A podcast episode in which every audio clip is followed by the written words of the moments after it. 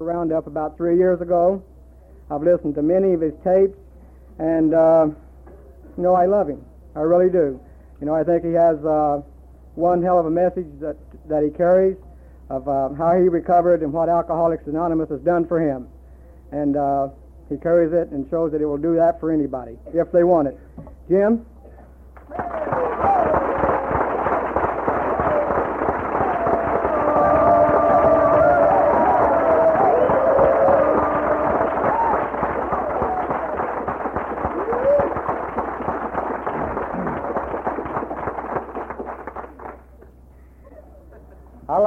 I Anonymous. We'll just say anything. if it feels good, we just say it. If it feels bad, we live it.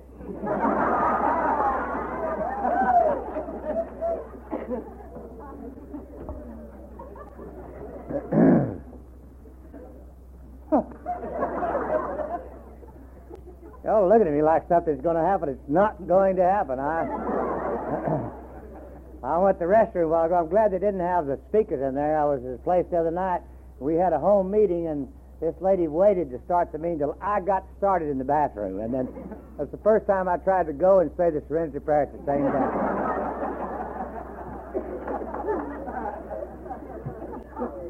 I can't do it. I just can't do it. I'm double minded, but I couldn't do that. Thank you very much for inviting me. I know when you call that we're all sick folks, and I understand, and especially you know this that well, I heard him three years ago, you know, and you know then we're sick folks. However, if you're not here tonight, you're okay, so don't worry about it.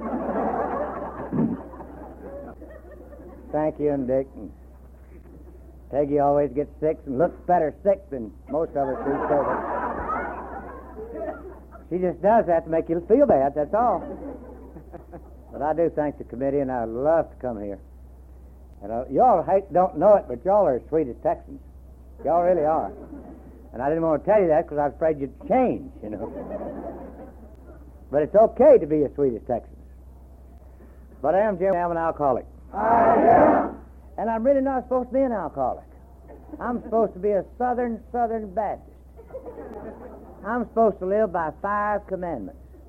Don't drink whiskey, commit adultery, play cards, dance, or smoke cigarettes. And of course, we never did do the others anyway, so we didn't have to take those up at all. those were the only ones that we had trouble with. And so I was raised on that Baptist bench. We didn't anybody drink at my house. And I didn't think in this little town in West Texas where it was a dry county, that means no booze is sold. And they don't even think about it. Ah, there was no reason for me to ever even think that little Jimmy would ever take a drink of whiskey. Just, or a cold beer. And I stayed in that church, and it's kind of a funny deal, you know. They point their finger at you. You know, they say, I'm going to sing one more stanza for that and right back there. you don't know why they're doing it. You hold your throat, it hurts. Preacher will say, if you think it, you might as well have done it. My God, I was thinking it, I didn't even know what it was. But I just knew I must be thinking it. And they'd talk about those folks out there. And I thought, God, I wonder why those folks out there keep staying out there. I was afraid if you joined up with them, you never would find out what those folks did out there. And they'd kept singing that stanza. Then finally got to be about 13, which will happen if you do what I was doing one day at a time. and I got around this girl and got those funny feelings. And I told them about it. They said, We've been meaning to talk to you. Say, I knew the head. said, You know we've been praying for you. See, it's not like AA. AA says, old Dick lay in the ditch last night. If he lives, we'll get him.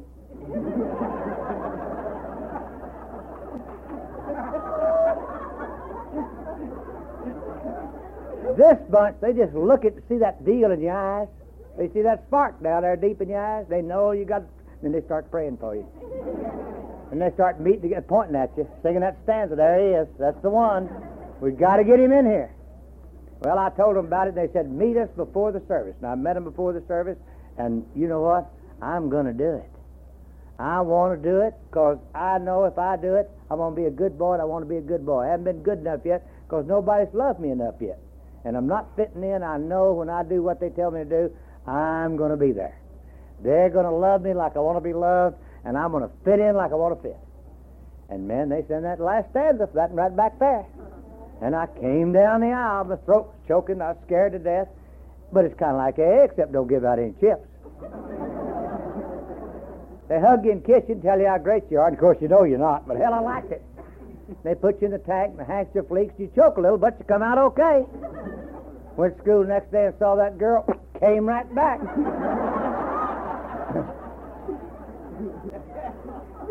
I went back and told them, we'll have to do it again. Didn't take. they said, no, you just don't do it. Well, they didn't know, I didn't know how to don't do anything. I didn't know, I didn't know how to don't do anything. I didn't know they could just say, don't do that, and they didn't do it anymore. I said, how do you don't do it? Don't. Think about it. I said, God, I wonder why I didn't think about that. And I thought, well, it's 2.30. I've been thinking about it all day today. I'll just go ahead and think about it the rest of the day. And tomorrow when I get up, I'll never think about it again. Got up the next morning, thought about it more than I ever thought about it my life. I had no idea that I'm the kind of guy when I start not to do something, I'm going to do it more than I ever did before. And when I start not to think about it, I'm just going to think about it all the time. I think I even thought about it while I was sleeping. Because just as I waked up, there I was. Well, I finally got to be 17, which will happen to you. You just keep doing what I was doing. And I still never did fit in. My folks would say, Jimmy would never want to do that. Yeah, I did too. They'd say, Jimmy wants to do that. No, I didn't either. And I already knew there's something wrong with me. I wasn't fitting in. They never did love me enough. Nothing was ever enough. Well, I heard about a town that was 30 miles away. That's a long way, you know. 30 miles away that was wild and wicked. So one Saturday, that's before you did things during the week. We took a bath and everything on Saturday. this guy and I slipped over there, opened the door of that honky tonk beer joint, and there was that deacon with a warm girl in one hand and a cold beer in the other. I said, My God, let's get out of here. He'll tell Jesus on us, and we didn't even get to do it. I should have known then, if you get caught before you do it, to just give it up. This guy says he can't tell anybody, but I knew he had a better shot with Jesus than I did. However, he had, I thought deacons were just sad. You know, he looks sad every morning. I like the girl he is with a lot better than the ones he's with on Sunday morning. and besides, he is happier than I'd ever seen him. Now I know what happened to him. The reason he's sad on Sunday morning, hell, he is tired.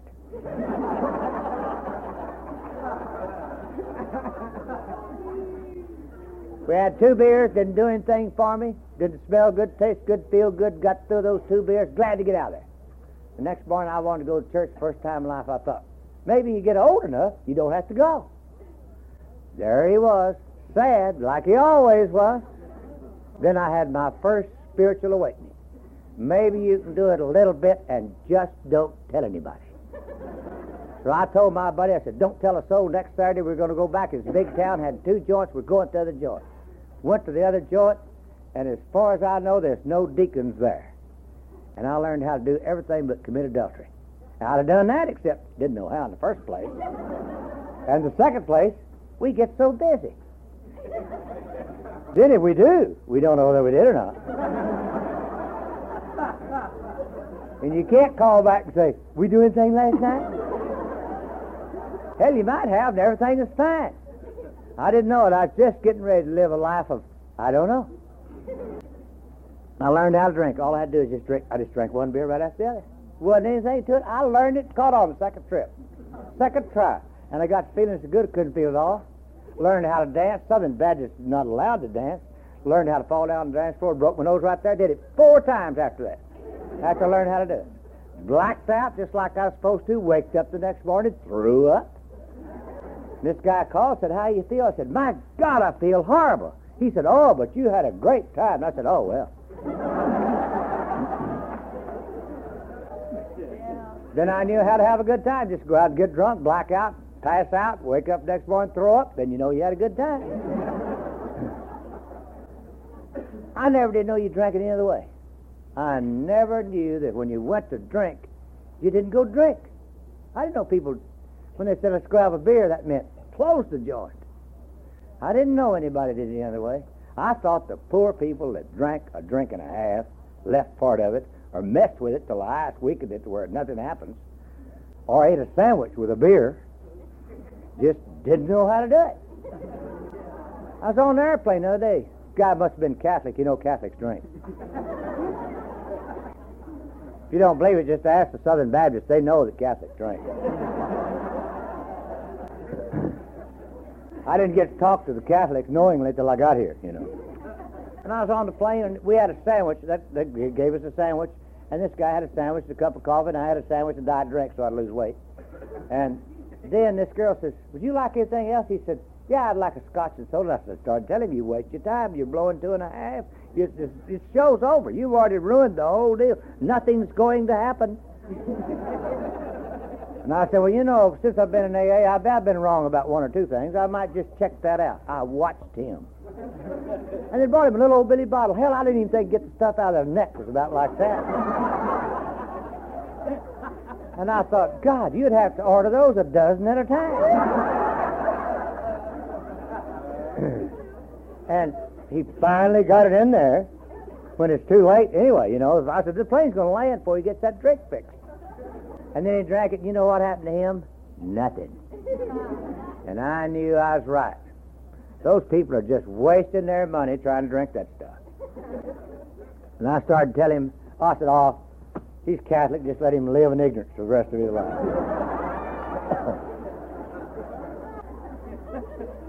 you know that the Catholics and the Baptists are two of the hardest ones to find God, but once y'all get him, get them in there, why, they do pretty good, you know, once you get them.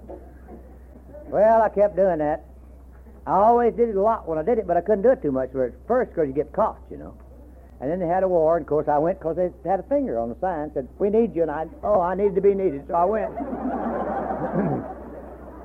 After I got there, they didn't seem to be too happy I was there. But they, it was a funny bunch. God, they got up in the dark, the middle of the night, with nothing going on. We just got up.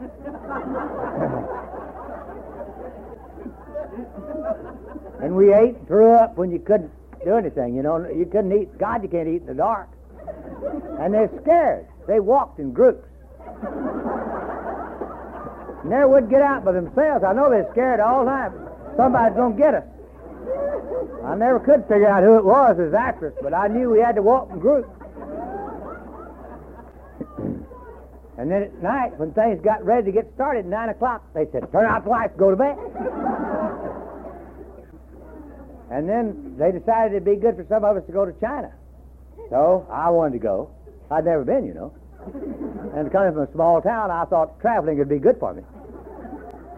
So I went to China, and God, we went by boat. I'm in the Air Force, so we went by boat.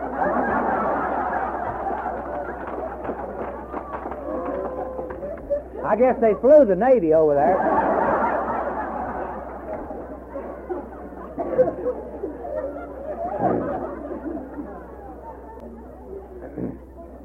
I'll bet you nobody knows what happened causing that war to stop. Because we didn't have anything to do with it. I didn't even notice anything going on. The place we got over in China, there's a lot of Chinese over there.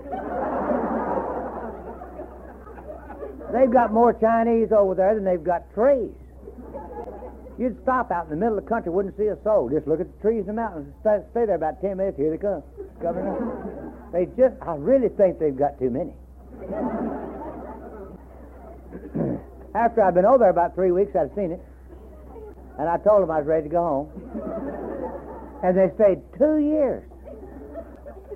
And we'd have a big time on Saturday night. They'd say, the bombers are coming. So we'd go up and get in the hills, those little caves. They'd drop those little bombs. We'd have little firecrackers going off, you know, and that'd be all there was to it. Except a lot of times it was too cool. You'd run up there in your shorts, get a little cool. Outside that, it's no big deal. It's just something to do on Saturday night. Wasn't nothing to do over there, you know. Well, they finally came back by boat. And then, of course, everybody was going to school.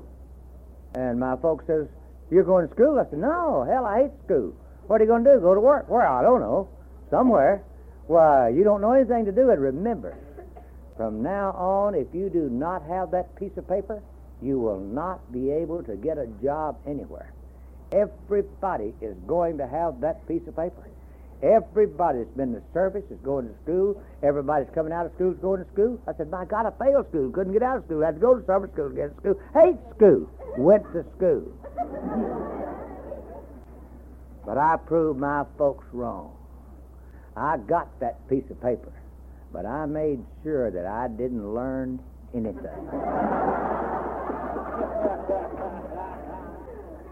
you know what I like about you and I? We're the only ones that will insist upon destroying ourselves just to be right. A lot of people won't do that. But we will. We'll do it. We'll, you know, there's one statement we'll never be guilty of. I may be wrong about that. If we ever say that, it's when we're damn sure we're right. having some minor difficulties with women. I don't know where I learned it. If you put ten pretty girls up there, I'll get the sick one every time. I don't know where I learned how to do that. I'd see other guys, they just go with any woman. Well, you know you can't do that. You're not supposed to go with a girl unless it's one you can take home, and one that you'd marry, and one that you're in love with. The only awkward part about being the way I am is when you're in love and don't have a girl. way my deal was is take me about two months to find one.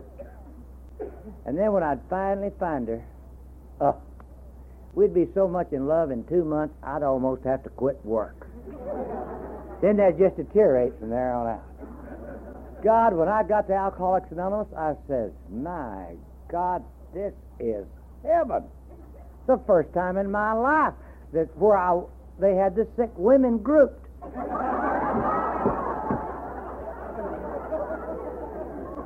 you had two kinds. The ones that did it and got sick, and the ones that watched them do it and get sick. And being an open minded person, I was acceptable to both.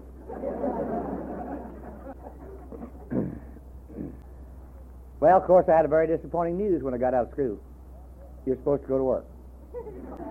I had no idea that there was one thing I did not care for. I hadn't noticed it before. You know, I did a part-time job going to school, and I thought it wasn't bad. But this way, every place I worked, they wanted me to come to work on Mondays. And a lot of times I wasn't well on Mondays. Had a lot of flu on. We had flu in Texas on Mondays, bad flu. And they never did run it right. They never did treat me right, nor pay me right. And you and I, being the way we are, when we see things wrong, we have to, we just can't stand for people to do things wrong. We just know they need to do it right. And I kept explaining to them over and over what they're doing wrong. Took me a long time to notice I was always the one that was leaving. Some of the places where I work are still operating, doing it wrong. I think that's the reason most of us shouldn't be in business for ourselves. We're really too smart to be in business. Finally lost a job couldn't get one. And I, the way I'd look for jobs, I'd get up every morning, throw up and spray. Then I'd go fill out one of those damn forms which ask you many questions they should not ask you. Like, where have you worked the last ten years? Which is nobody's business. They even want to know where you've lived, and that certainly is none of their business. And then you've got to figure out in those blanks, what do you think they'd like for me to say? and that takes a long time to fill that out. And then, of course, the interview doesn't last long. You don't get the job, you go out and get drunk, do it again the next day. And I did that for about 10 days. And then I knew this place where I knew a guy, and I knew that they'd hire me. Because I knew the guy down there, and I knew they had an opening. And I went down there, and that guy was sitting with this other guy, and he says, you don't want this job. I said, Yeah. Everybody knew what I didn't want. Everybody knew what I wanted. And it was always the opposite. I said, I need the job. I'm out of a job. I need it bad. I'm broke. I need the money. You don't want this job. I also knew there's something he'd like to tell me about me, but he didn't know how to do it. I also knew they were going to be more comfortable when I left. So I just went out and got drunk, waked up the next morning, threw up, sprayed, and decided, I think I'll take the day off. Been doing that for almost 10 days. Went out to golf course and ate no leg, no piece of toast because I thought I might drink later. Walked around that old beer joint near the golf course where my only last friend who understood me was. He said, God, you look horrible this morning. I said, I think I'm coming down with something. He said, the way you're vibrating, I think you need a beer. I said, oh, my God, I couldn't drink now. I said, you know, I'm Baptist. We never drink before noon, which is 10.30, and it's only 9.15. He said, the way you look, I don't think it'd make any difference. I drank half that beer and sprayed the golf course with it. I don't mind spraying if I don't lose my concentration. gets thinking about women or something, and then gets in your nose and burns. You have to drink the rest of the day to kill the pain. I knew how to meditate before I got here. I do not meditate that close anymore. It's when it's just me, God, and the commode, and I say, Oh, God.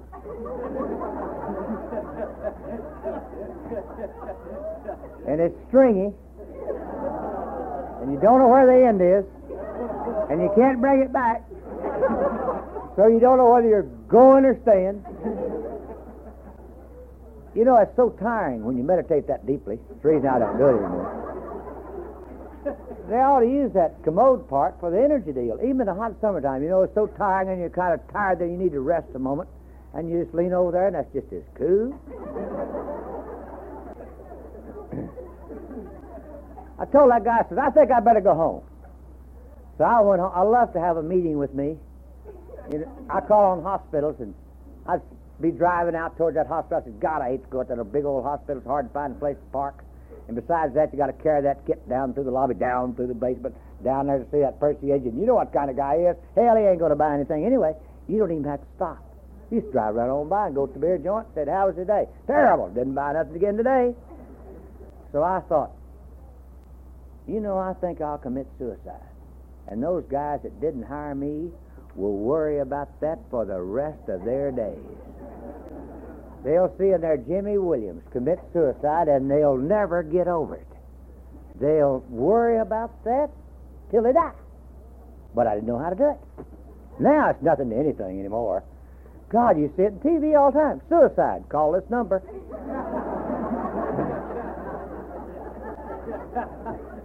you know, I was back before they knew we needed to commit suicide.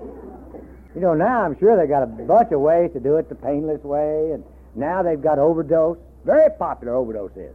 The only thing they remember is the pump. And I'm, I'm from the old school where you should be sound in mind and body when you commit suicide. I remember all three of mine. I was there, knew what I was doing. I didn't like guns. They're noisy. I don't like noise of the morning. They splatter all over everything. Razor blades were popular then, but I didn't know how to do it. I knew you couldn't do it in the living room. You get blood all over the carpet. Now I'm always thinking of others. so when in doubt, just go in the bathroom. Did a lot, had a lot of meetings in there anyway.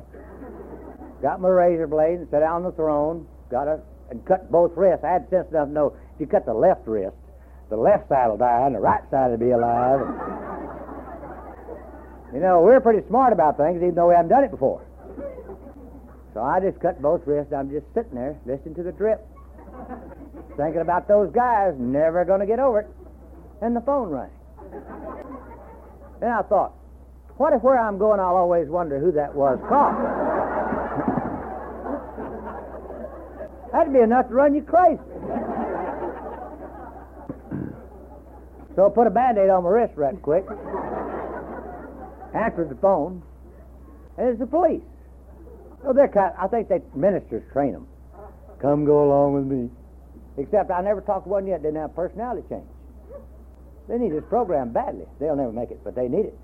When they'd say, "Come go along with me," I said, "I'm sorry, I can't make it." Then they start to get all excited. I said, "Hell, I'm not going. I've got to go home." Then they go nuts, and you have to pacify them and go along with them.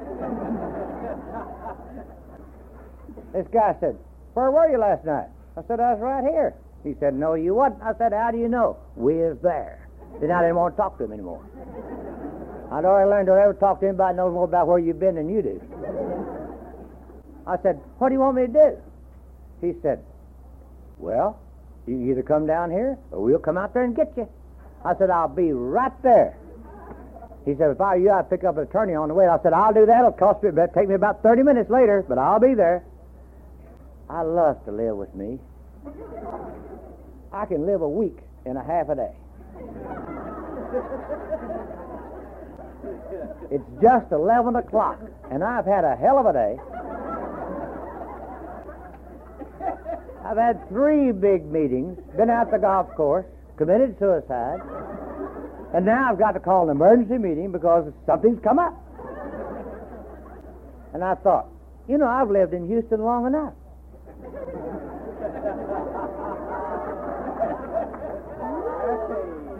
And I've got $36. It's before inflation was plenty to start a new career. I think I'll just leave.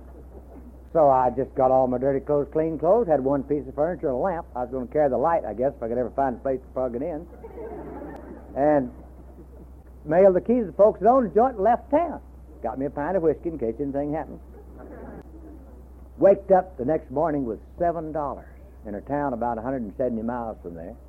And I said, Wonder how my folks are getting along. so I called them, and they said, Where are you? I said, I'm in Brownwood, Texas. Where are you going? Well, I'm going to Lubbock. I knew that was west of Houston. And I knew my friend was there, I just hadn't met him yet.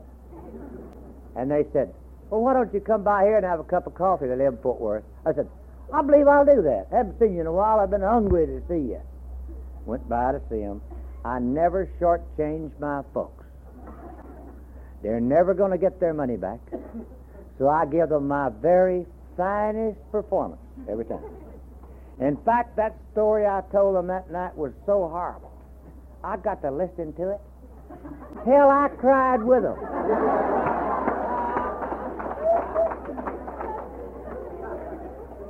And I thought, when I was laying there in bed that night, I thought, my God, if I'd have known that deal was that bad in Houston, I'd have left there three years ago. And old John said, Well, Jimmy's honest. Let him have a hundred. My God, a hundred and seven. You can almost go into business. I knew I had to sweat out the night, so I sweat out the night. The next day I got up, and I, right before I left, I said, Oh, by the way, there's one little thing I left out last night. I've been drinking some, going through all that hell down there. I just want you to know that last night I decided that I'm never going to drink another drop as long as I live and my folks didn't have any expression whatsoever. Just like I told that post before they covered it. I asked my aunt after I got an A, I went back up there to my year birthday to tell her the great news. and I said, Do you remember that time? And she said, Which one? and she said, Well, I think I do. And I think I turned around to John and said, What do you think? And he said, He's 33 he'll never make it till he's 35. Said every time you left us, we thought that probably will be the last time. I got in that car and regrouped. I thought there's no point in going to Lubbock. That guy's probably not there. I think I'll go down to Rio Grande Valley. Never been. Knew a guy went down there five years ago. Don't call. He'll tell you not to come. Drove right out of Fort Worth, got out about 10, 12 miles, and they got a town here named Waco, too, haven't you? And I said, How far is to Waco? Stopped at a filling station, just happened to sell beer. And he says, 79 miles. I said, Let me have three. But beer's not drinking anyway, you know. And I end up in the Rio Grande Valley. I'm going to tell you something that's different, folks. The Rio Grande Valley is not in Texas, United States. It's in the Rio Grande, or Mexico. It's just there. There's a ranch that's 55 miles with nothing in between. And I I started driving down. I thought I was never going to get there. I thought I was going to run out of ground before I got there. And I saw that sign. I flipped back that beer jar. I said, "What does that mean?" He said, "That's a ranch. There's nothing in between." I said, "Let me have six tall boys." I got there. It took me about three weeks sitting around, and I, I never took my stuff out of the car. I'd go down and get a pair of shorts, socks, shirt, go up, change clothes. Beautiful downtown hotel I was staying in. Came back, go out and stayed at this place trying to get a job. Now they'll hire you there because nobody goes through down there. A lot of people come up here from the Midwest and go down there in the wintertime, but they just go down there to live. You see, they change countries down there. Got a little creek, and they go in another country, new language and everything. Beautiful place to get drunk and die, but not outside of that. So they hired me. They'll hire you if you're just breathing halfway. And for some reason, I could always work seven days a week and kind of just get drunk, not drunk, drunk, and get up to where I knew, get my place. Sometimes I had to tell them about a guy that maybe needed, needed not to be there, that had a guy in the wrong place. I'd have to explain it to him, show him the way, you know, and then get his place. Then I got into my place. I'm laying over there taking a little nap about 15 minutes after I got off work because I knew I was going to go get drunk. You got to get rested to go do that sometimes. And the manager came by and said, Would you like to go get a beer? I said, Oh, I guess so. He was a drunk, just like me. I lasted there eight years. Fact, I'd have still been there, died there, I guess, if he hadn't lost his job. he was covering for me. Of course, it didn't take long to get rid of me after that. And I'm trying to get married. My God, I've been trying to get married since I'm 17. Been in love, you know, since I was 13. So I was trying to go with two women. One was not working out. And you get that awkward spot. So then finally, I'm trying it with two. And courting's hard. You know, you call them about 3.30, 4 o'clock. Said, I'll see you about 7.30. Might be four or five days before you get by there. but I finally got me one that was a little different. You know, there's nothing that's more romantic and sweet and precious living than just stand up with a man and woman cussing each other out, you know, telling each other what you are. And but don't hurt yourselves. This girl took advantage of me a couple of times while my equilibrium wasn't right. And usually my weekends are pretty well planned. I have a I get used to go to work early in the morning and I got off early. So I, I was always drunk early and in bed eight or nine o'clock. So on Saturdays, that's a different deal. You get off twelve fifteen, run out and get drunk, come home, take a nap, get up ten o'clock, go out and get drunk again. So I had a matinee and a late evening deal. And then Sunday you just get drunk trying to stop Monday. And I did that every weekend, but this particular time I wasn't going to work on Saturday, and I'm up at 11 o'clock. I'm not supposed to be up at 11 o'clock on Friday night. The whole thing's out of and I'm over at her house, and I just, being honest like I've always been, I made a little comment that I might drop by on the way home and see this other girl. But I wanted to go to her bathroom first. For some reason, honesty, a lot of people can't take real honesty. this didn't go over well with her for some reason. And she followed me in the bathroom, and we had a meeting there. That's the wrong place to have a meeting. Don't ever have a meeting. There's nothing soft in there, you know. And I don't know what happened because I don't remember being there, but I, I just kind of remember going in there, and I kind of remember her coming in and mentioning some nice word, and then I don't know what happened after that. Next morning, I'm just laying there like I'm supposed to be and living in a beautiful place, an old, old, old faded green trailer that's in an alley behind a motel. I had a rock yard a long time before these people started putting them in.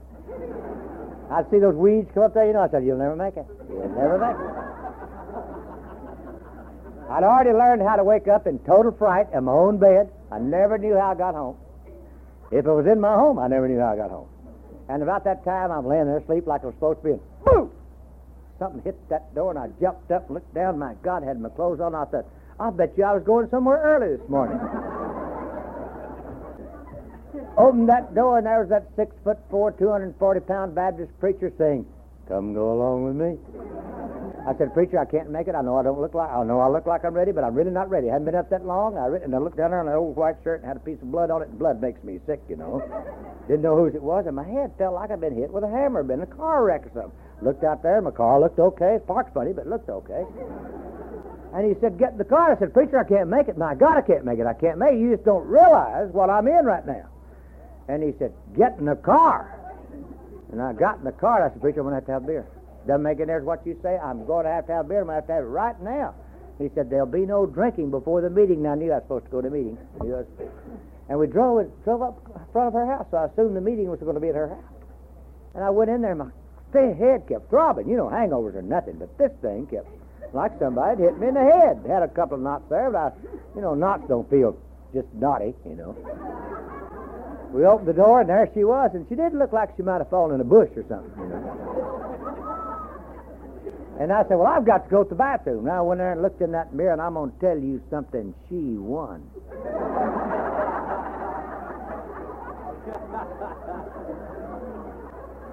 I never could find out for sure what happened, but I think I know. I think I must have lost my equilibrium and I fell in that bathtub and she stepped on me. Two weeks later, we got married. We got married in the First Baptist Church, so it worked. And the preacher said there'd be no drinking before the funeral, uh, the marriage. So I it screwed up. It was on Saturday, and I was off again. I was up at 11 o'clock again, and I said, "There's no use of us getting married because I mean having anybody because you know you've been married before, and I haven't, you know." And of course, I started calling people at 11. Quit 3 a.m. Called a lot of people. Really enjoyed getting called between one and three. They commented on it when we got to the uh, funeral house, parlor, uh, church house. My beer distributor friend said, "You call me at 10 minutes till three." You know better than that. And said, I'm going to tell you something. We didn't come down here to see y'all get married. We came down here because we could not believe it. and he said, I don't want to disappoint you or anything, but the longest bet on your marriage is three weeks. But we showed them. We hung it in there for eight years. But my life changed.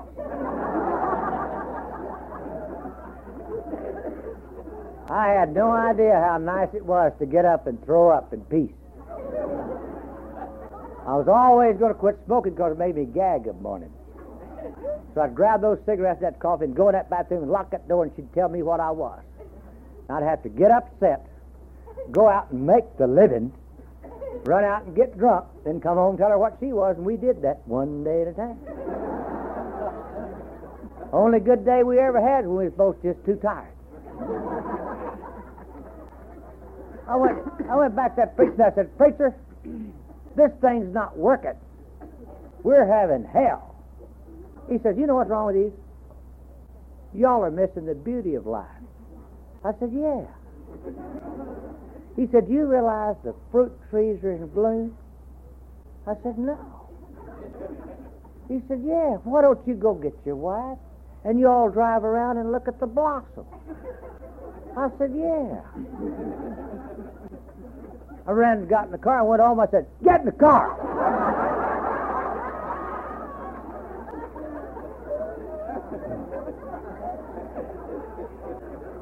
She said, What for? I said, We're going to go look at the blossom.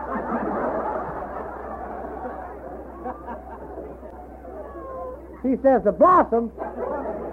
I said, Yeah, we're missing the whole damn thing. She got in the car, and I stopped by and got a six pack.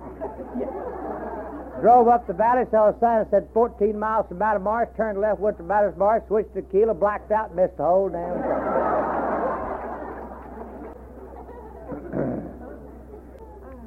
Lost that job. Couldn't get one. Two months. Went totally, absolutely insane for two months, every day, looking for a job. Drove as far as Missouri when I lose a job, I'm always going to change professions. And I'll go into something I've never had any experience in or know nothing about. And that way you never, hardly ever get a job. I went as far as Springfield, Missouri, to going to manage a country club now. Wouldn't I have been good at that? And then a guy who managed a drug company hired me. And he was a drunk whom I drank with, and he was a drunk just like me. Well, it took him about six weeks to find out one drunk in that drug company in the valley was enough. And he shipped me to Fort Stockton, Texas. Now, you need to go to Fort Stockton sometime to appreciate where you are. 536 people live there. 36 of them are making a living. I joined the 500. Got a lot of little trees out there about that high. You can see California on a clear day. And I was supposed to hold a pad like this and write. Well, nothing worked. My arm would go up, this is going down, never could get them going right. And I'm standing there in that drugstore, and this pharmacist says, You look like you're going to fly apart. I said, Any minute. and he said, Well, take some of these. This was before Valium. I understand Valium You take that and both eyes cross and you walk straight. This was just Librium, which is absolutely nothing. So I took two of them, waited 15 or 20 seconds. You know what happened? Nothing happened. So I took three more. Then my knees just said, huh. I said, hell, I've got to learn a new stance. I knew how to weave. I used to could weave. Very seldom. One night I was coming home and I was weaving, and I was kind of, you know, I really like to weave. I'd rather weave than walk right. And one night I came down and just was going over in that bush, and I knew I was going. I could have stopped, but I thought, hell, I ain't doing anything.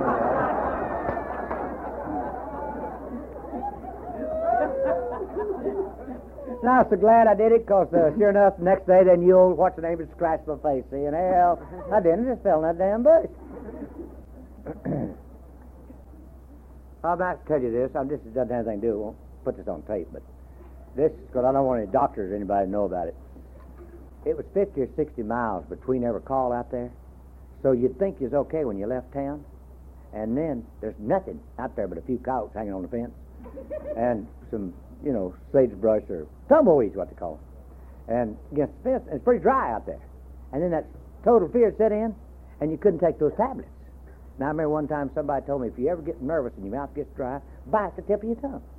Come down on the tip of your tongue, saliva comes, you swallow those tablets. No charge for that. Don't put that on there.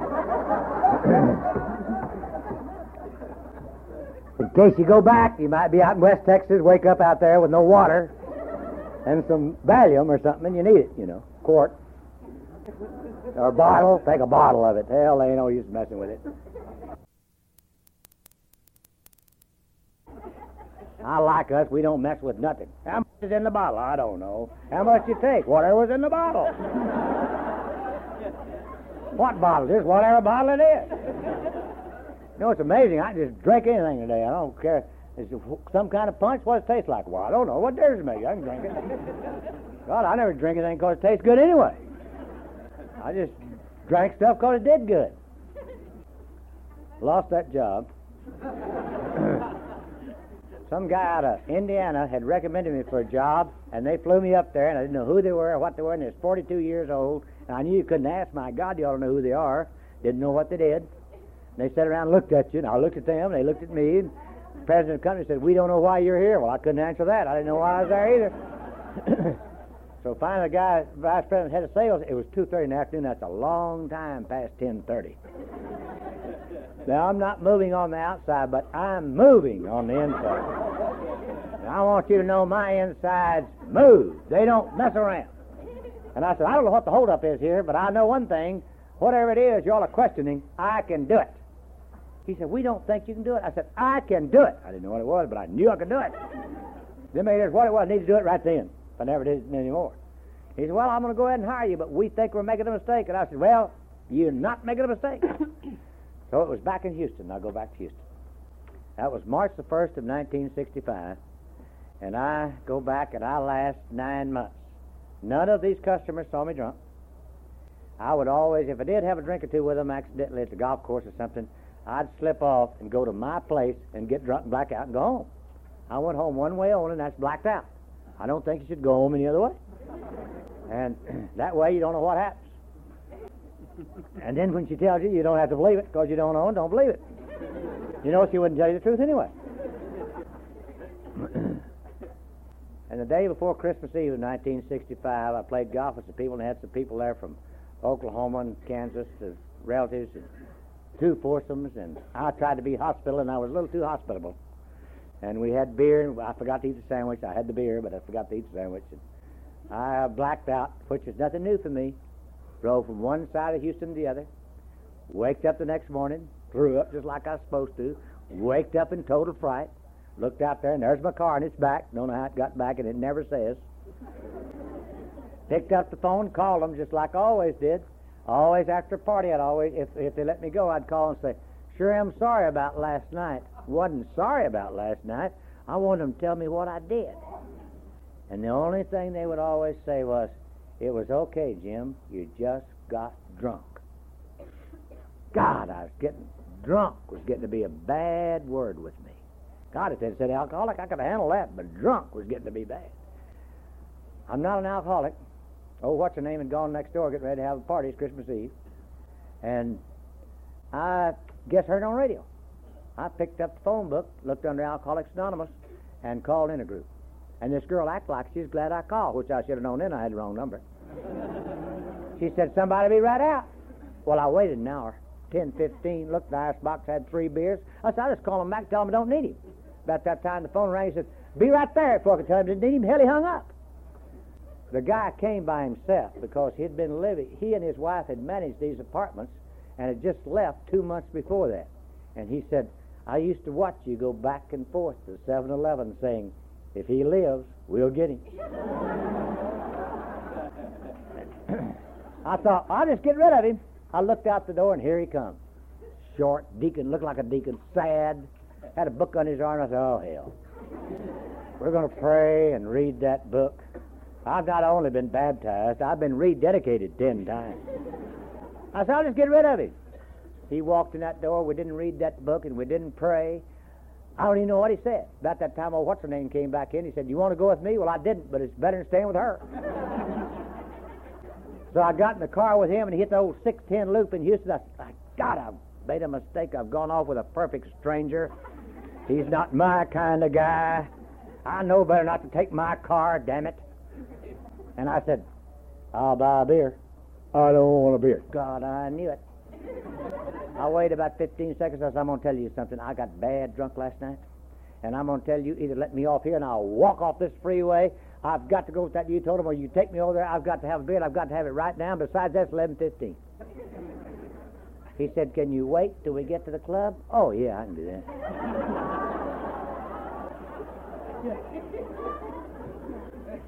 I can handle total fright if I got a little light. It's when there's no lights. I can't handle that fright. And we drove and drove over kind of a bad neighborhood. Drove up front of this old house. I said, This it? He said, Yeah. I thought, well, when I get some money, I'll help these folks. Went in, some of the deacons were sitting over there talking about women in the stock market, and I found out later on didn't know anything about either one. And the old bar back there in the back with an old piece of linoleum over it, had holes in it. And the bartender didn't look a hell of a lot better than I did. This is a program of attraction, you know. This guy says, mix him up a little milk and honey. I said, by God, what do you put in it? I never drank anything like that in my life. He said, well, you see, you're nervous. I said, hell, that's what I've been trying to tell you. He said, and you're used to sugar from your system from alcohol. And the honey's already been digested. I said, indigestion's not my problem. You know, if you throw up right, you don't have indigestion. Well, I started drinking and it curdled, came right back up. He said, Don't worry about it, we have plenty. I thought, hell, I guess I'm just going to put on a show here for these guys. One of the smart ones said, Walk all you want to. Hell, I didn't want to walk at all. You know how they do you. Set that milk and honey. Walk up and down, and they say, Got a new animal in here today. And watch you walk up, just tell jokes, laugh at you. God, and the longer the day went, that sweet, sweet, sweet, sick, sick, sweet, sweet, sick, sweet. I can almost taste it. Sick, sweet, sick. Hell, I hadn't had a piece of chocolate pie in 15 years. Finally, about 5 o'clock, he said, I guess we better go. I said, yeah. Got in the car, and I thought, let me out two blocks for the apartment. I was going to slip in there and get my car. I knew you were going to go get some bourbon. Beer would not cut that sweet taste out of it. He said, Don't drink anything. I'm going to pick you up in an hour. I said, What for? We're going to a meeting. I said, Where? Right back where we came from. I said, My God, we was there all day. I said, Well, just let me out the apartment. And I waited. Here he coming. Back over there we go. It's kind of a funny bunch. I saw four or five of them kind of hugging and kissing, kind of laughing a little. The rest of them looked about as sad as I. They looked like they're too happy to be there. And they started out a little old funny prayer. And then some girl got up talking about 30, 40 minutes. Hell, they just laughed. She didn't say nothing funny. Guy got up and talked a while. They just laughed. What a damn thing funny. I said, hell, these people are crazy. then they got up and held hands, said the Lord's Prayer. My God, the Holy Spirit moved in that place. They all started talking at the same time. Not a one of them listened. I said, how in the hell they do that? God, it just exploded. They didn't sing any songs, go down, kneel down there, didn't do nothing. Boom, there you go. Hell is all alive, glad this there, and everything's fine. Then about 30 minutes later, I'm standing over there with this deacon. Nobody's speaking to us. He's sad. He's not grinning and laughing. I'm not grinning and laughing, but everybody else having a good time. Then I saw men and women getting together, taking off and jumping in those cars, two or three cars at a time. Take it off. Then I knew the deal. As soon as you get in there for a while, you start having a little drink, go off, and you talk about this thing. We kept going and going. Nobody invited us. I said, I've got the only one. I've got the only one. One night it's raining, raining, raining. My God, it rains in Houston different than rains anywhere else. Just falls out, Houston. This guy said, pick you up about 30 minutes. I said, hell, it's raining. He said, you ever go get a drink? What's raining? I said, I'll be ready. then one night, oh, what's her name was out of town, and I just pulled out all the shades, turned out all the lights, had nothing on but the TV set. That old phone just ring, ring, ring. Let it ring. Next morning he called and said, where were you last night? I said, I was right here watching television, had a fantastic time, may do it again tonight. He said, Well, you missed it. I said, What did I miss? He said, I don't know. I said, Wasn't you there? He said, Yeah. But I only heard what I was supposed to hear. We'll never know what it was you were supposed to hear.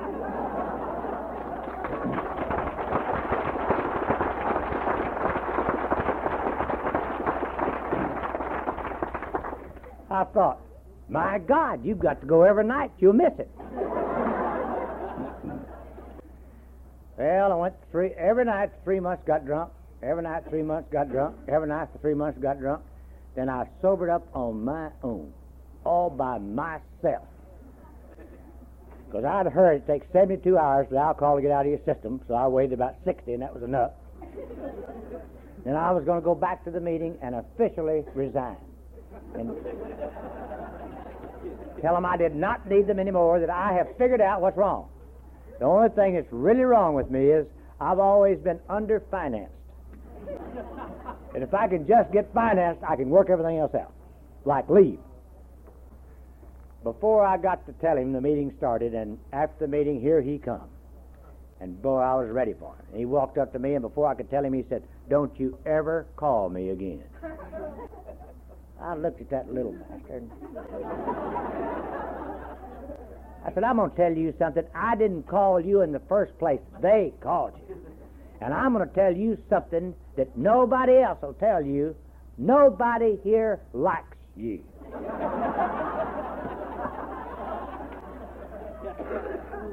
we don't get invited anywhere. And they don't know me, so it's got to be you.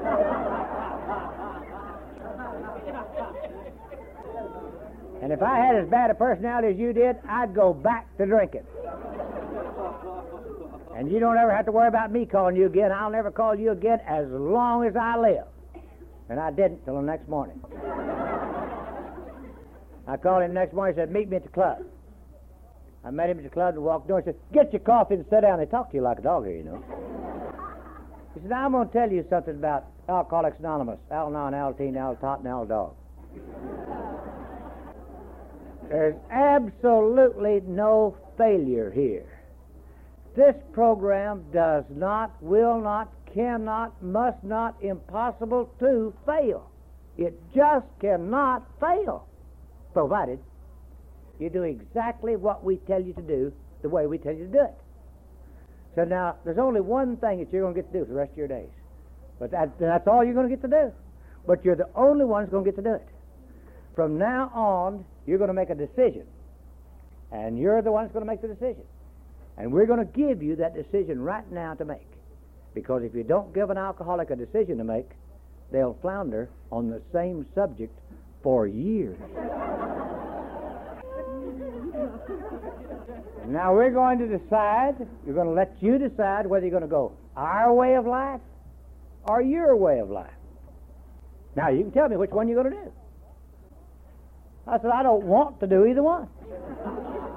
He said, I didn't ask you what you wanted to do. I asked you what you was going to do. I said, Do you mean to tell me that you don't care whether I want to or not? He said, Not a bit. I said, The group doesn't care? And he said, Not at all. I said, Well, if you'll make it perfectly clear to the group that I do not want to do it, then I'll do it.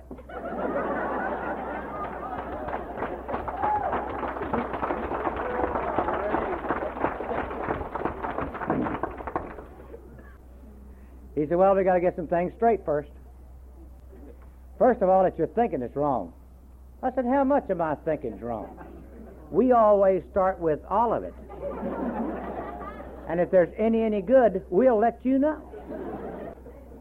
I said, You put a sign up there on the wall that says, Think, think, think. And he said, That's for us.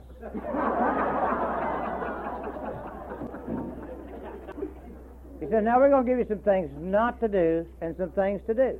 Now, the things we're going to give you not to do is going to change. The things we're going to give you to do, you'll just add to. Then it's going to happen over there. I said, What's going to happen over there? We don't know, but it always happens. I said, I don't understand anything you're telling me. He said, And that's it, and don't you ever forget it. I said, You didn't hear me, and y'all never listened to me since I've been here. I said, I do not understand. He said, And that's it.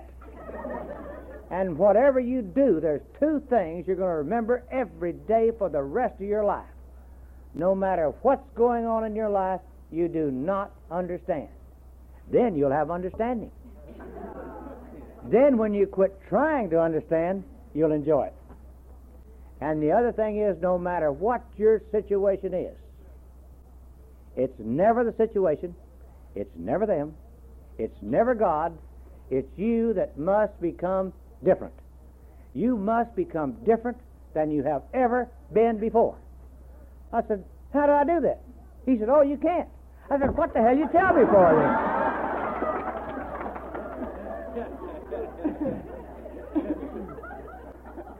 he said, That's what's going to happen to you. He said, Now I'm going to give you the kicker. This is the one thing that got you here. But it's also the one thing that if it does not change, it'll keep you from getting everything that's here for you that God has for His people. As long as you know that you know, you'll never know. But when you begin to do what we tell you not to do and to do, and begin to know you don't know, then you'll begin to know. I said, Hell, you're crazy. He said, I know. Said, now since you do not know how to not do something, we have to let you know how to not do something. So you know that card I gave you that has my number and four other men, no women on my card, and the group number? I said, yeah. When you get squirrely, definitely before you take a drink or a pill, you call one of those numbers no matter when it is. Now, if you don't call, even if you don't drink, you didn't do it. Now, that's the way we're going to learn how to not do something. Now, this is the way we're going to do every day. When you get up in the morning, I want you to get down on your knees and say these words and these words only. God, take me today. Let me be what you want me to be. Let thy will only be done in my life. Help me to death not take a drink of anything alcoholic or a mind changing drug. Amen. Do not need to tell God what he has not done nor what he needs to do. God can handle that all by himself. And then call me before you go to the bathroom. I said, Why before I go to the bathroom? You may not need to go.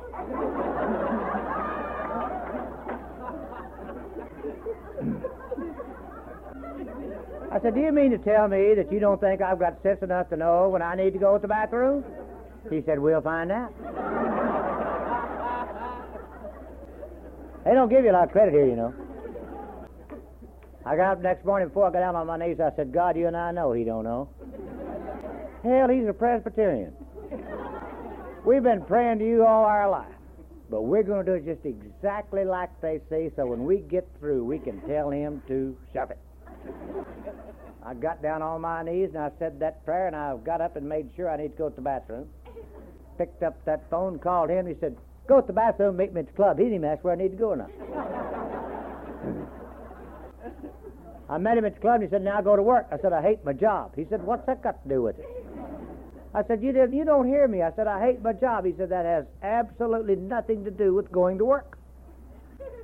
I said, well, I couldn't go yesterday. I hated so bad I couldn't go. He said, what'd you do? I said, I stayed home. He said, sit in that chair thinking. I said, well, till noon, then I went to the club. He said, you don't know how to go to work. I said, how do you do it? Go get in the car. Oh. if you write this down, you can catch it.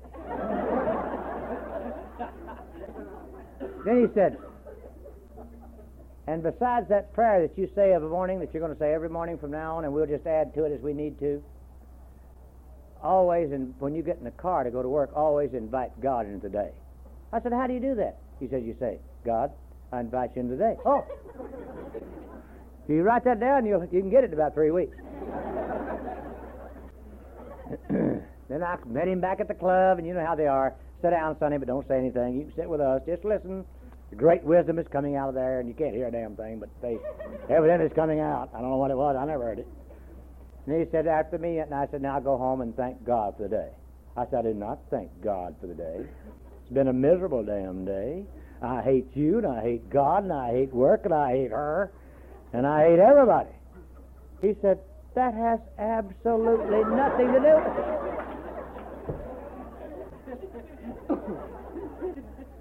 said, always remember that what you're thinking about has absolutely nothing to do with what's going on.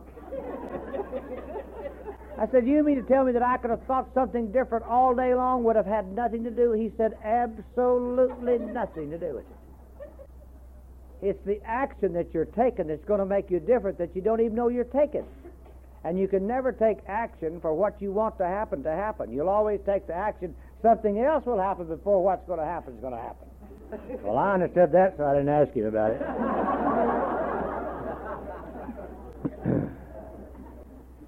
I said, I'm not going to go home and pray to God when, by God, I don't mean it. I'm not going to be a hypocrite. He said, Do you feel like you're not sincere? And I said, Yes. He said, God is not depending on you for his relationship with you at all. He's highly capable of taking care of that all by himself. The only thing you're going to be doing is what we tell you not to do and to do, and God's going to take care of all the rest of it. I said, Do You mean tell me you don't care whether I mean it when I pray to God or not? He said, Not at all. The group doesn't care? Not a bit. Huh. Got in my car, went home, locked the door so what's her name couldn't get in there. Got down on my knees, said, Okay, by God, God, Thank you for a miserable damn day. Amen.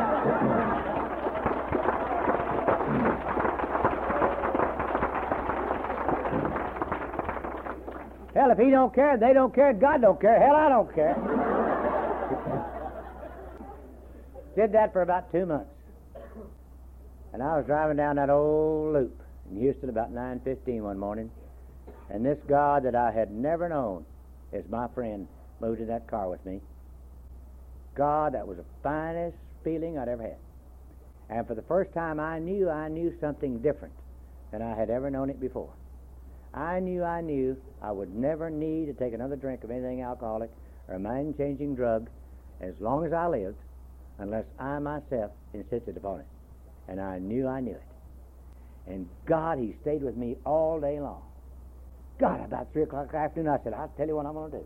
I want to get a tent and some tambourines. We're going to go save some souls.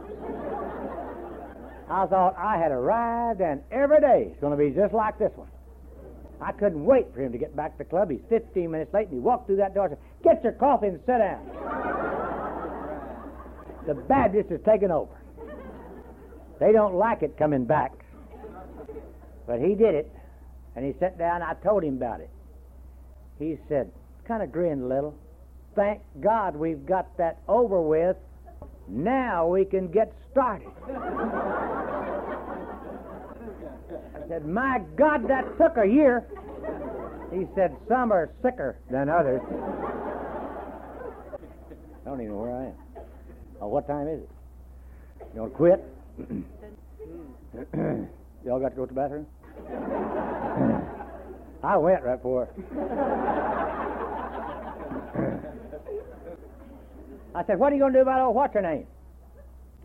He said, You know, my wife and I, we ain't doing nothing about our marriage. We're just going to leave it like it is. And he said, You know, most people that are still married in Alcoholics Anonymous, when they get here, married right. Some are not. Some shouldn't be married.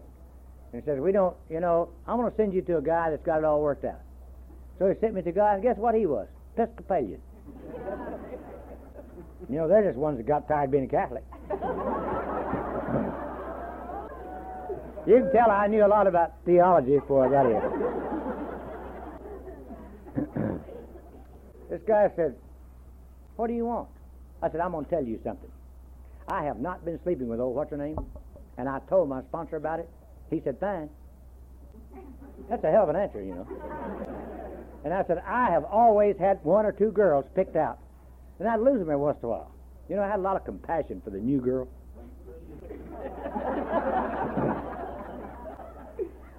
I always made sure that that new girl was in my group that went to ice cream and sat by me.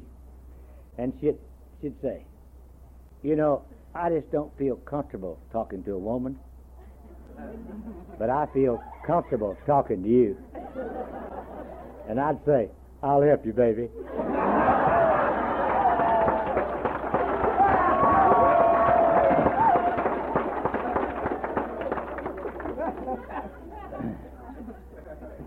but they wouldn't let me do it. Y'all probably don't have any trouble like that up here. We have a little trouble down in our group. This guy says, What do you want? I said, Well, they've had me on hold for about two years and I've got brain damage. Couldn't drink, get any relief, you know. And he says, He said, I'll tell you what I'll do with you. So, you know, when you got to Alcoholics Anonymous and you didn't fit in here and you didn't fit back out there? I said, Yeah. And you felt like you was the only man, the only person going through it? I said, Yeah. And it was, you weren't alone, but you were lonesome? I said, Yeah. He said, If you're willing to make that lonesome walk through every area of your life, I'll not only guarantee you a relationship with one woman, I'll guarantee you a relationship with your fellow man that you could never believe. And I'll give you a bonus on top of that. I'll guarantee you a relationship with God that you could never have imagined. I said, I don't believe that. He said, Isn't that fantastic? I said, What do you mean? You don't need to. I said, You mean tell me that I don't have to believe? He said, Not at all. I said, I'm going to tell you one damn thing. I've been on this deal for two years, and I know I'm getting brain damage.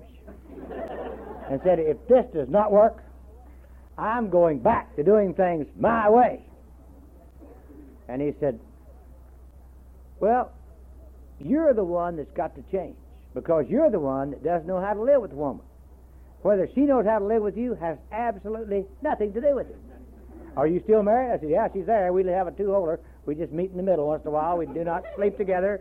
I said, I've been praying for somebody to sleep with her. Nobody will.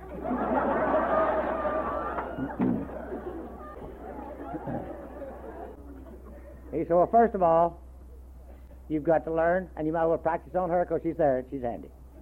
You'd have to go get you over just like her so you could practice. So just practice right where you are. You're never going to tell her what's wrong with her ever again. I said, Who's going to tell her?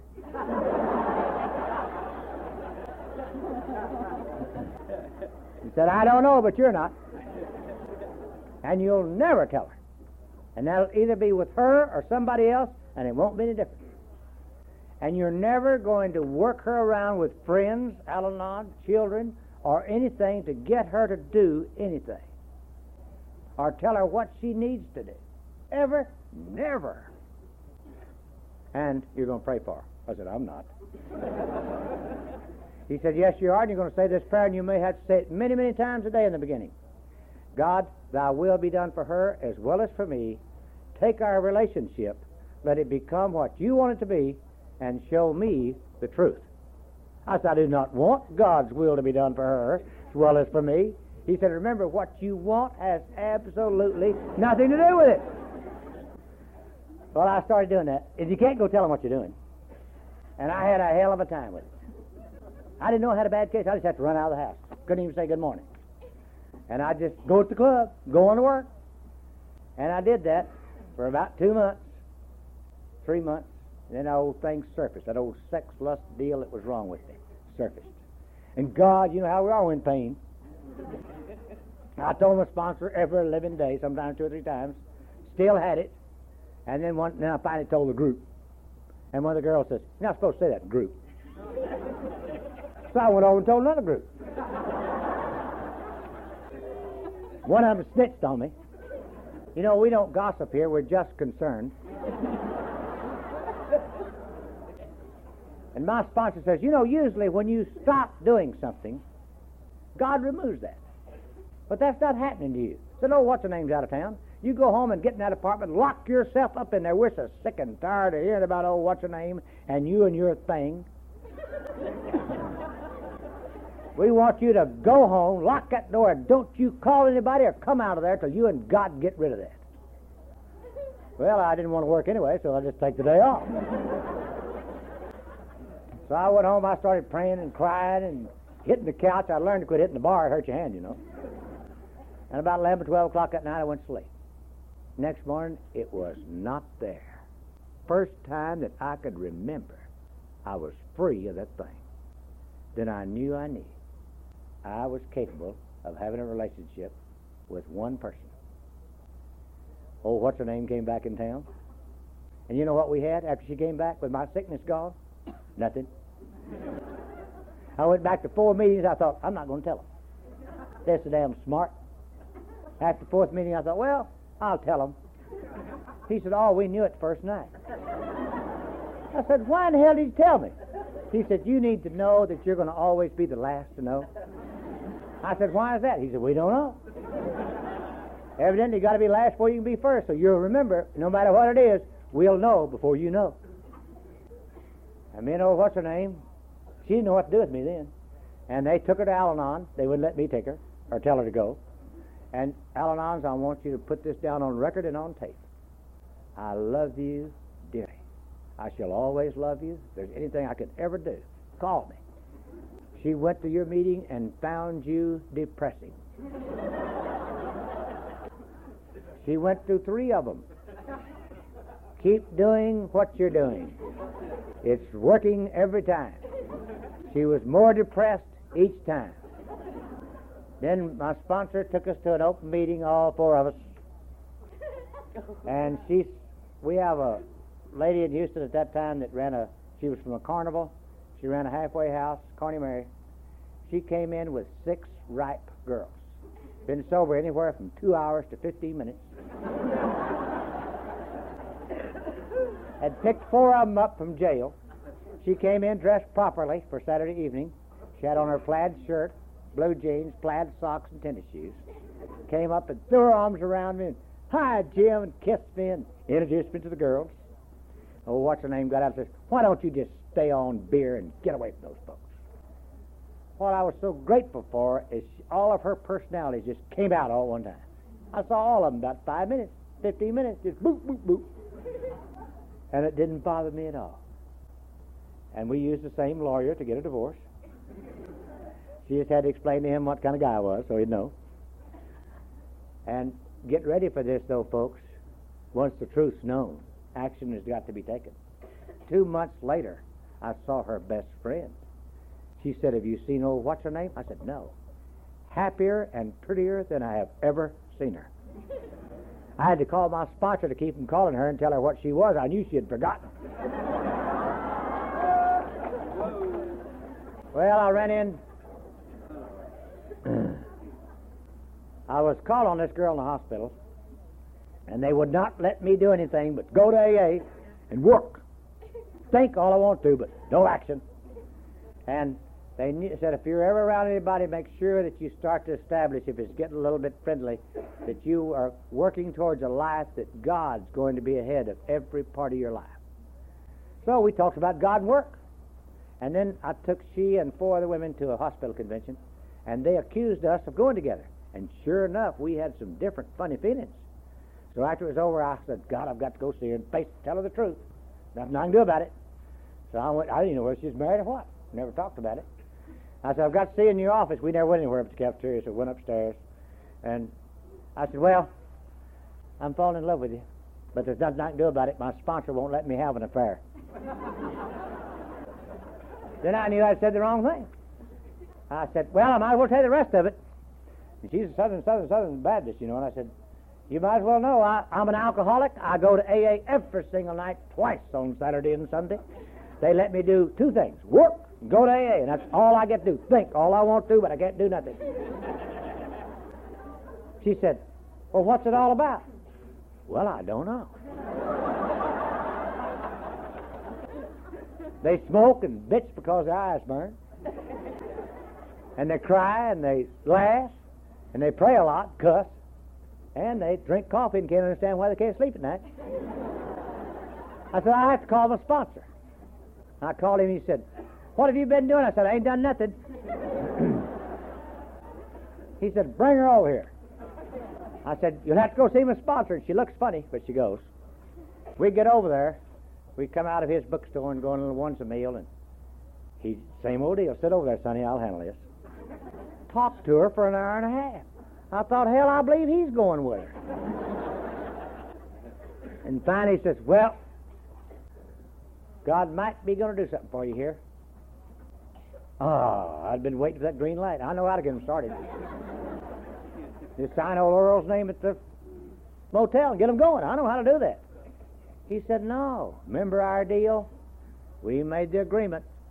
Without God, AA, and Al Anon in that home, no home.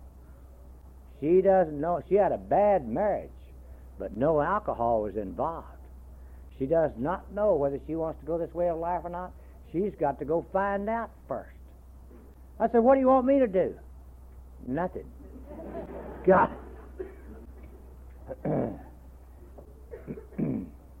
I had to tell her how to go to Al. Just go in there and tell them your name is Eloise. Don't tell them another damn thing. They need to know something else. She went, took several times, three times, and they took them three times to tell her why not to go. Why not to go with an alcoholic. That's all she told them. I'm going with an alcoholic. Took three meetings, tell them don't go with him. I understand it. So I took her to an open meeting. She heard the woman alcoholic talk. She heard the program of Alcoholics Anonymous, and she came back to that group and said, You got a program here, and I want it. We converted that Southern Baptist, and we now have that relationship that only God gives each man and each woman in Alcoholics Anonymous if they want to get it. We're totally free in our home, and God A. and Al Anon does live there. She has three children. They were grown. The oldest was a Southern Southern Baptist minister. Took about three years for him to come to see us. When he came, he had a little daughter. And over the years, Eloise put us all on our own, and now they come to see us and don't go see their own dad. The middle, middle guy's probably going to be one of us. He's living with a mattress.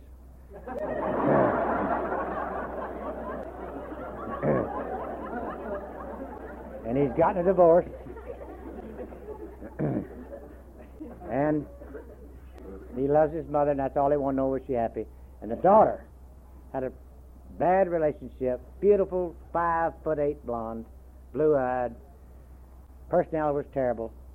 Hooks it up with a, after she lost her boyfriend, with an old, long bearded, dirty bearded, long haired, dirty haired, pot smoking boy. Finally, Eloise and Al Anon handled that. I don't know how they did it without me, but did. They, after they put them out by themselves and on their own, they cleaned up, went to college, got two girls now, one five, one two. And they call me Papa Jim and do not know the difference. And they come and spend Christmas with us and Thanksgiving with us, and we spend a little time and vacations together. And that older daughter, she and I hot, uh, corn dog it together. She's saving her money now, so next time she can buy the corn dogs. You know, I'm glad I know I know some things about you and I. One thing is that you and I are right on time. We're not late up to this moment.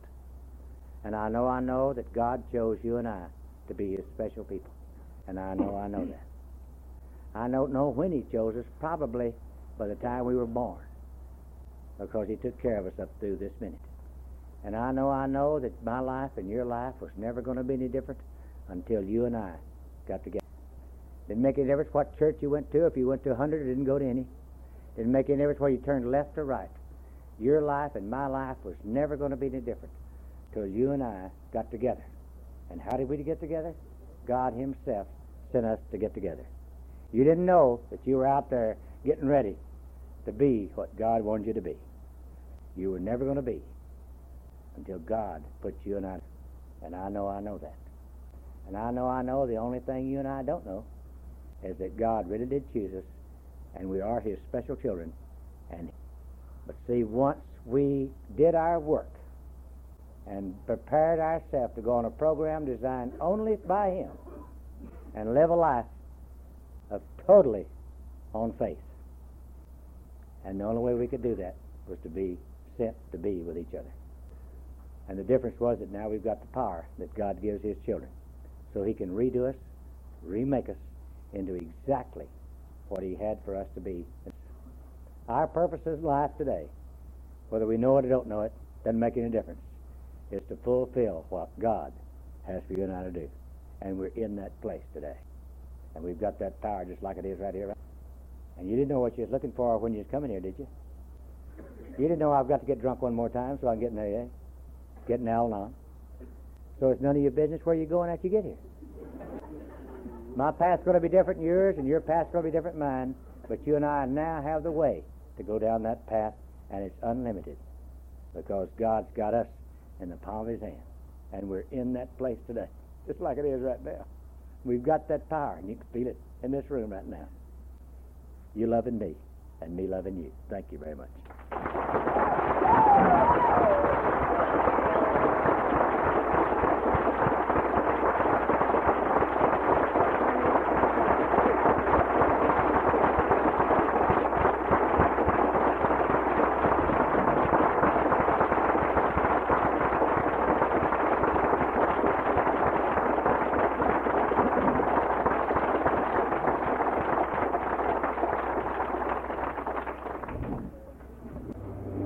Thank you, Jim.